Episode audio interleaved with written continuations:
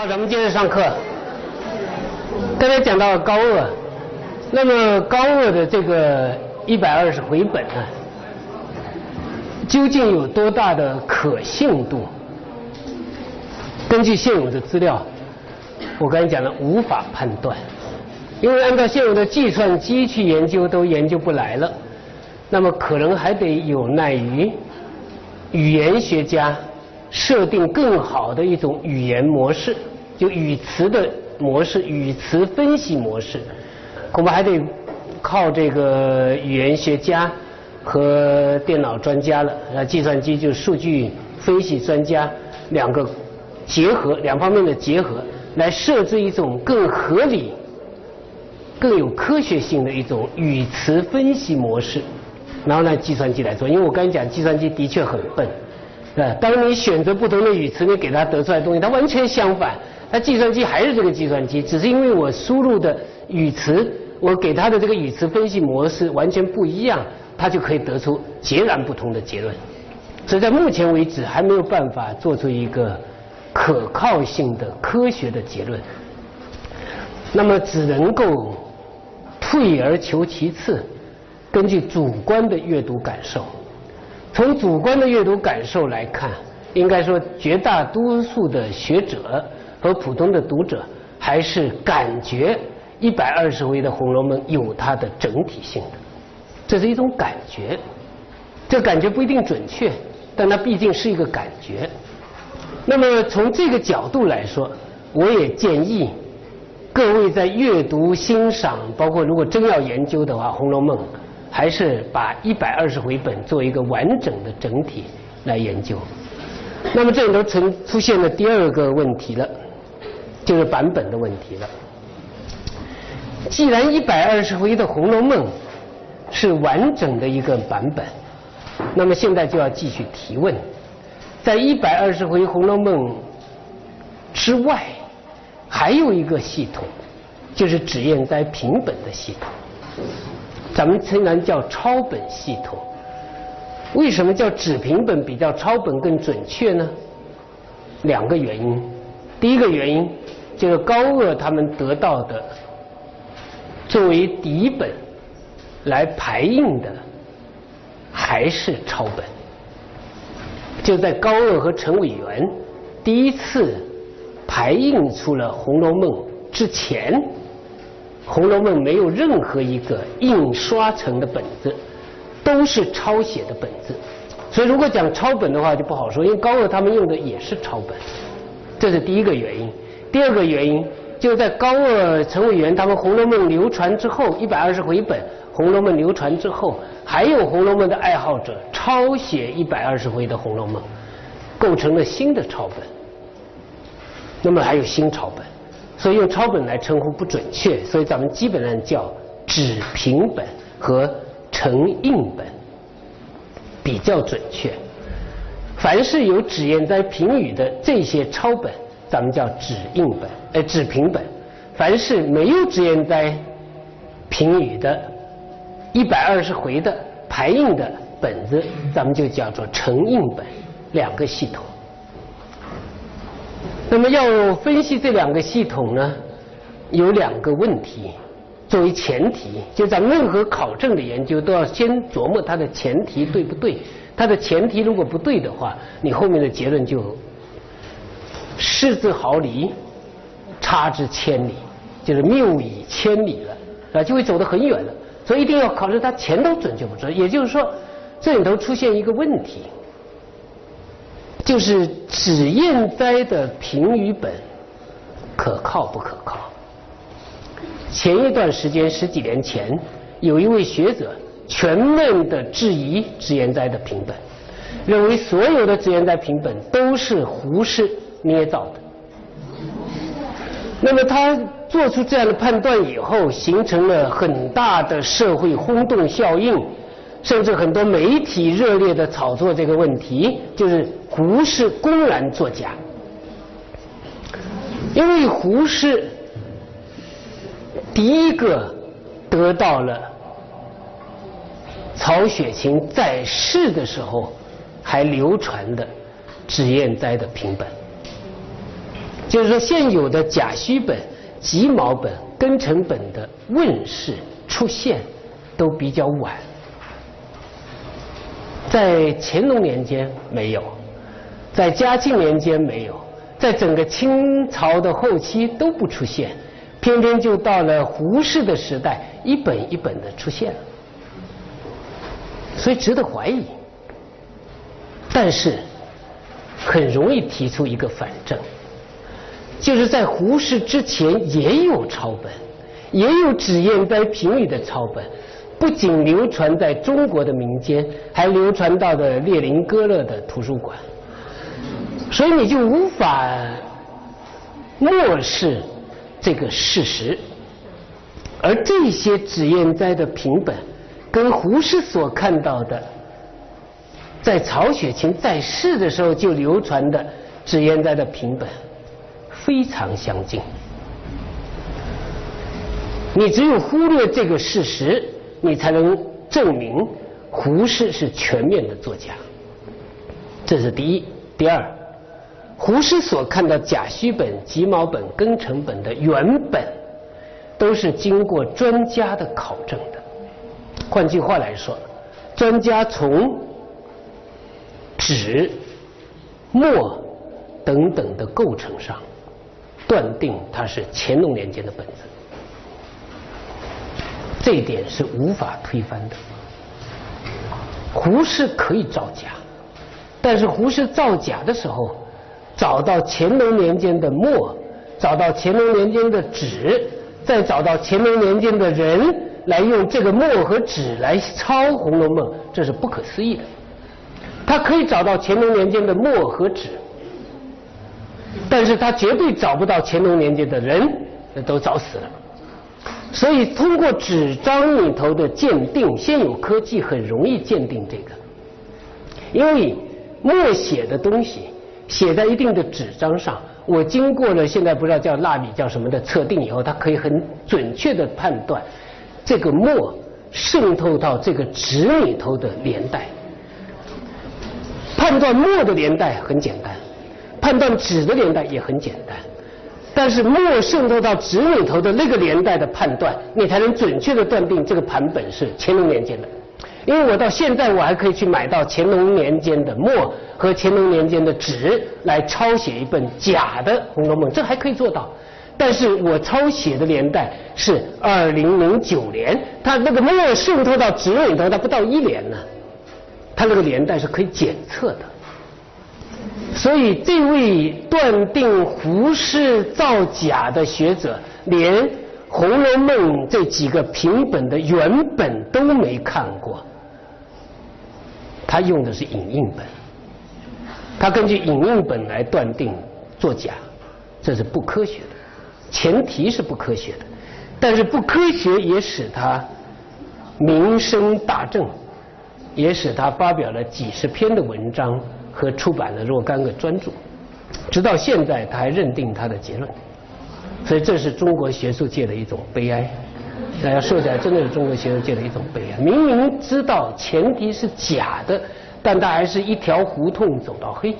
所以当时我们听说北大请霍氏姐弟在那宣讲霍氏《红楼梦》的时候，我们觉得这也是中国学术界的悲哀，因为伪学术居然能够走上大学的讲堂。伪学术你在民间可以走到大学的讲堂，实际上就是一种认可，而大学要认可的是知识。首先一个是知识，你知识作假，连大学的讲堂都没有资格进去的，但是他进去了，所以这也是学术界的悲哀，咱们不多说了。所以在这个意义上，纸评本的真实性是无法推翻的，所以在这个意义上研究纸评本是有价值的，有价值的。我是在这个意义上说研究纸评本有价值的，但纸评本里头留下了大量的漏洞，大量的缺憾，大量的文字上的异同等等，那么这是因为《红楼梦》并没有最后定稿，最后的解释是《红楼梦》并没有最后定稿。所以在这个前提下，你用任何一个纸评本作为可靠的版本来研究曹雪芹的创作和思想，都是不可靠的，都是不可靠的。因为只凭本都没有定稿，那么你怎么能就断定它就是最符合曹雪芹的原意、符合曹雪芹的创作呢？还是无法断定，还是无法断定。这也就是咱们研究的一个特点。现在有人做这样的一种工作，当然也是著名的红学家。咱们这个著名的红学家做出了很多著名的惊世骇俗的学术创举，但是说起来都是笑话。比如说，有一位著名的红学家做了一个很辛苦的工作，就是拿现存的这些纸评本，因为现在纸评本都汇集起来比较好办了，加上成甲本、成乙本都搁在案头上。他的书桌蛮大的了，可以搁下这么多书。然后从第一句开始，他就来断定哪一句更接近曹雪芹的原作，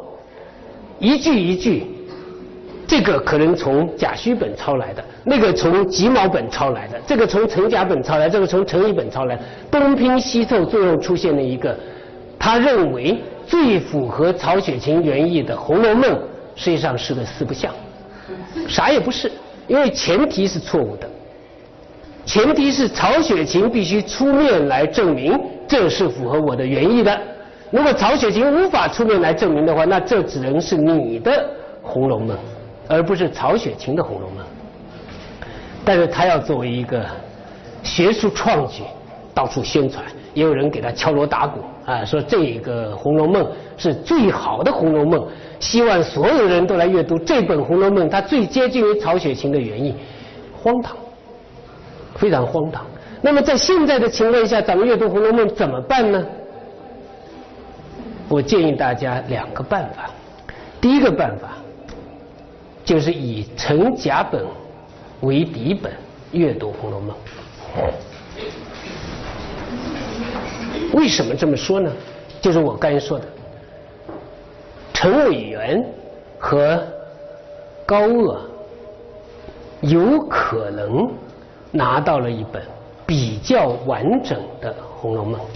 也就是说，它的篇幅要多于80回，完全有可能。这两个可能你没法排除的时候，我可以取一种可能。那么，当陈委员和高鹗能拿到一本比较完整的抄本《红楼梦》，他们在这个基础上进行了文字或者篇章上的一些修订，出来完整的120回的这个《红楼梦》，相对的意义上是可以作为阅读和研究的蓝本的，这是第一种办法。那么成乙本为什么就靠不住了呢？这也是教刊学上的一个基本原理，就是教刊如扫尘，越少越深，见少见深。你在教书的时候，你在改文章的时候，你经常有这个感觉，就越改呢错误越多了，不是越改错误越少了。所以成甲本根据抄本那么来排印，成乙本又在成甲本的基础上进行了某些文字的修改，而进行现有的研究，经过现代的研究，可以断定这个修改有的是越抹越黑，这个修改明明把原来不错的地方也改错了，所以在这个意义上，咱们宁愿看他没有改过的那个成甲本，是这么一个特点。那么现在咱们北师大1987年以启先生为首了，咱们整理出了一个成甲本的本子，但这个成甲本本子还有问题，我这就不多说了。那么这个本子后来是中华书局又重新印了，重新印了。那么这个是成甲本，大家只要看一下《红楼梦》，看看它根据的是什么本子，成甲本这是一种。当然，流行最广泛的是成乙本，究竟为什么你都有很多原因，我这也不解释。成乙本在50年代整理出来了，由启先生专门加的注释，所以当时流传非常广泛，是成乙本，一直流传到现在，大概印数量最多的是成乙本。但也不是严格意义上的成乙本，好，这个是一个。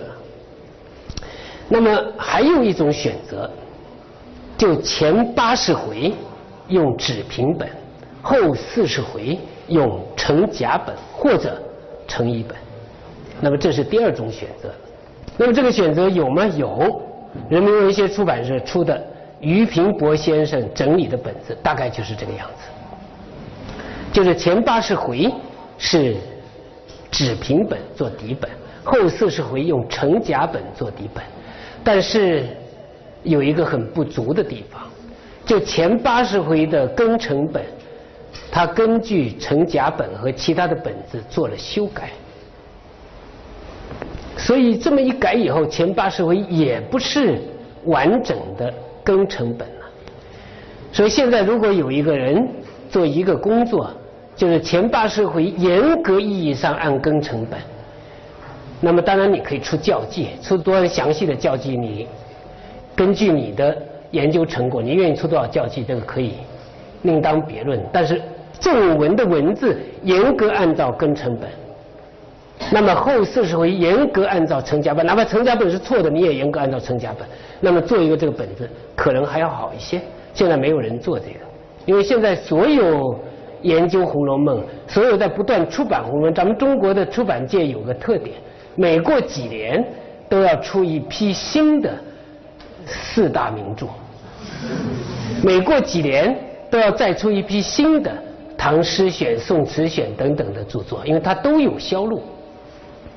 每过几年都有销路，很难有一个版本站得住脚，成为最经典的版本，那么其他的人都免谈了。所有要买《红楼梦》就买我这个版本，我是经典版本，很难能做到这点。包括《三国志演义》，包括《水浒传》，包括《西游记》，都有这个特点，很难有一个最经典的版本啊，这里头有种种的原因呢，咱们不谈了。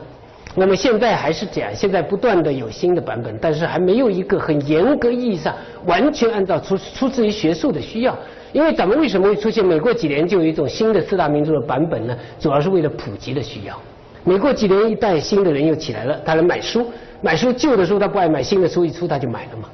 旧的还得再印，他这个看不准，人家出版社不印，可能有新的出版社，或者说出版社新编一些书，那么来继续印四大名著，这就有新的流传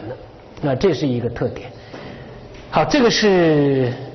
关于《红楼梦》的版本的选择，阅读上的选择。所以以后大家如果感兴趣，真想研究《红楼梦》，真不怕成为什么初期、中期、晚期的什么病症的话，那么选择版本一定谨慎再谨慎，那一定是非常谨慎，因为《红楼梦》版本太乱了。下面咱们就看看《红楼梦》版本的一些疏影，这样有一个直观的认识。这是甲戌本，所以曹雪芹自题诗，当然是胡适的。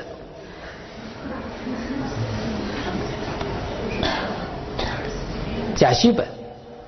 甲戌本我找了一页比较漂亮的，这样大家可以看出它原样来。脂砚斋评本的抄写的字是非常非常漂亮的，但这种字基本上符合当时的所谓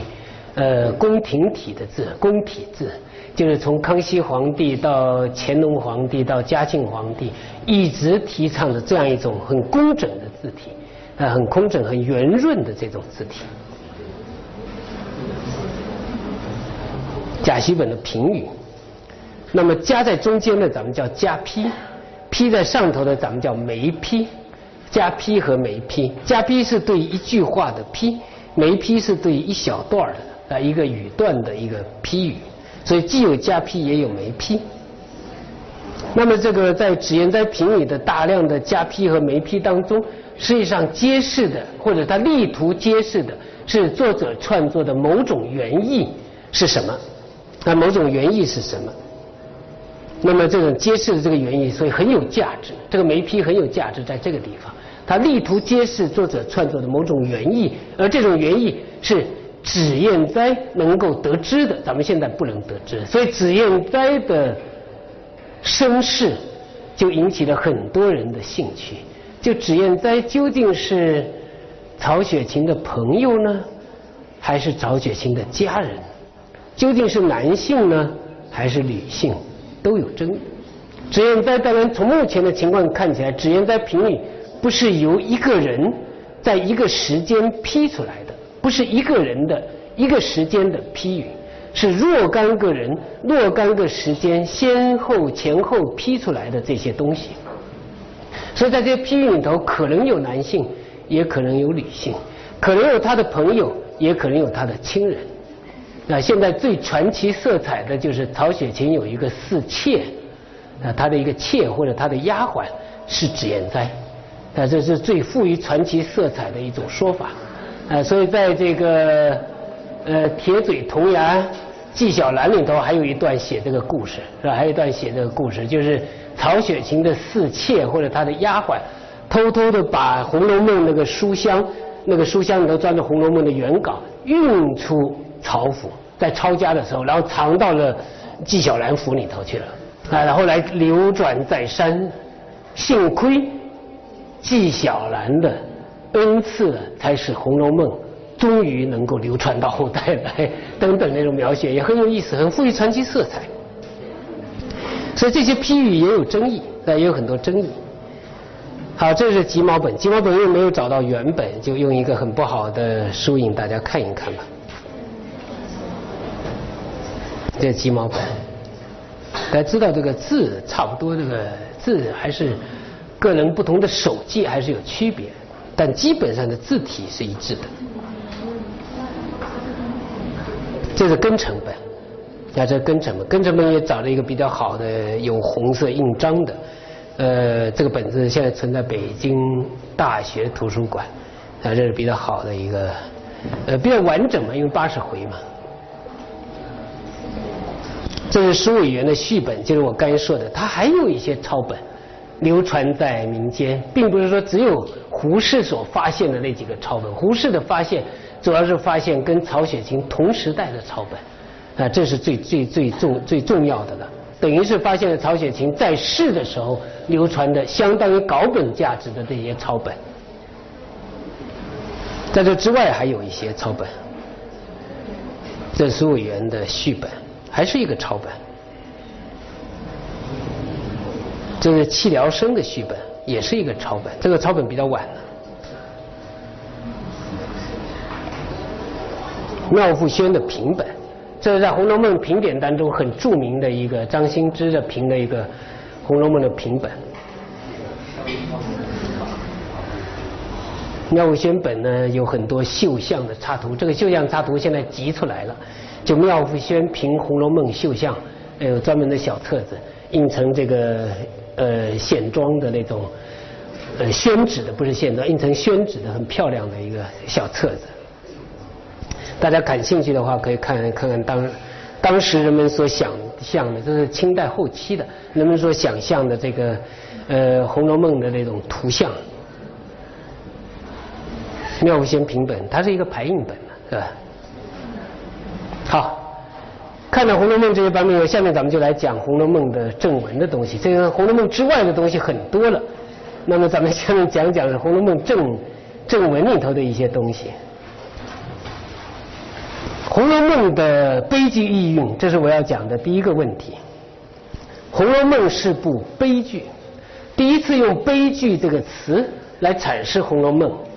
或者来定性《红楼梦》的是王国维。也就是说，王国维引进了西方的悲剧概念，来界定、来指称中国的古典小说。那么就好像让曹雪芹穿上一套西装一样，究竟得体不得体？有人认为不得体，曹雪芹不应该穿西装；有人认为得体，就曹雪芹如果活到现代，他还得穿西装，还得穿西装，这是没有疑问的。所以这也是没有意义的一个问题了。那么有意义的问题在什么地方呢？就在当你用悲剧这样的语词或者术语来称定《红楼梦》的时候，你的悲剧指什么？因为悲剧这个概念在西方也是不止一种的指称的含义，在西方的术语当中，这个悲剧有很多很多的意思。就好像有学者在总结，当你问什么是文学，或者文学是什么的时候，你可以发现文学的定义是有数十种之多。咱们学校著名的教授，这个童庆敏教授，在若干年前，至少是15年前了，他有一次上课讲了一个题目，就叫“文学50元”。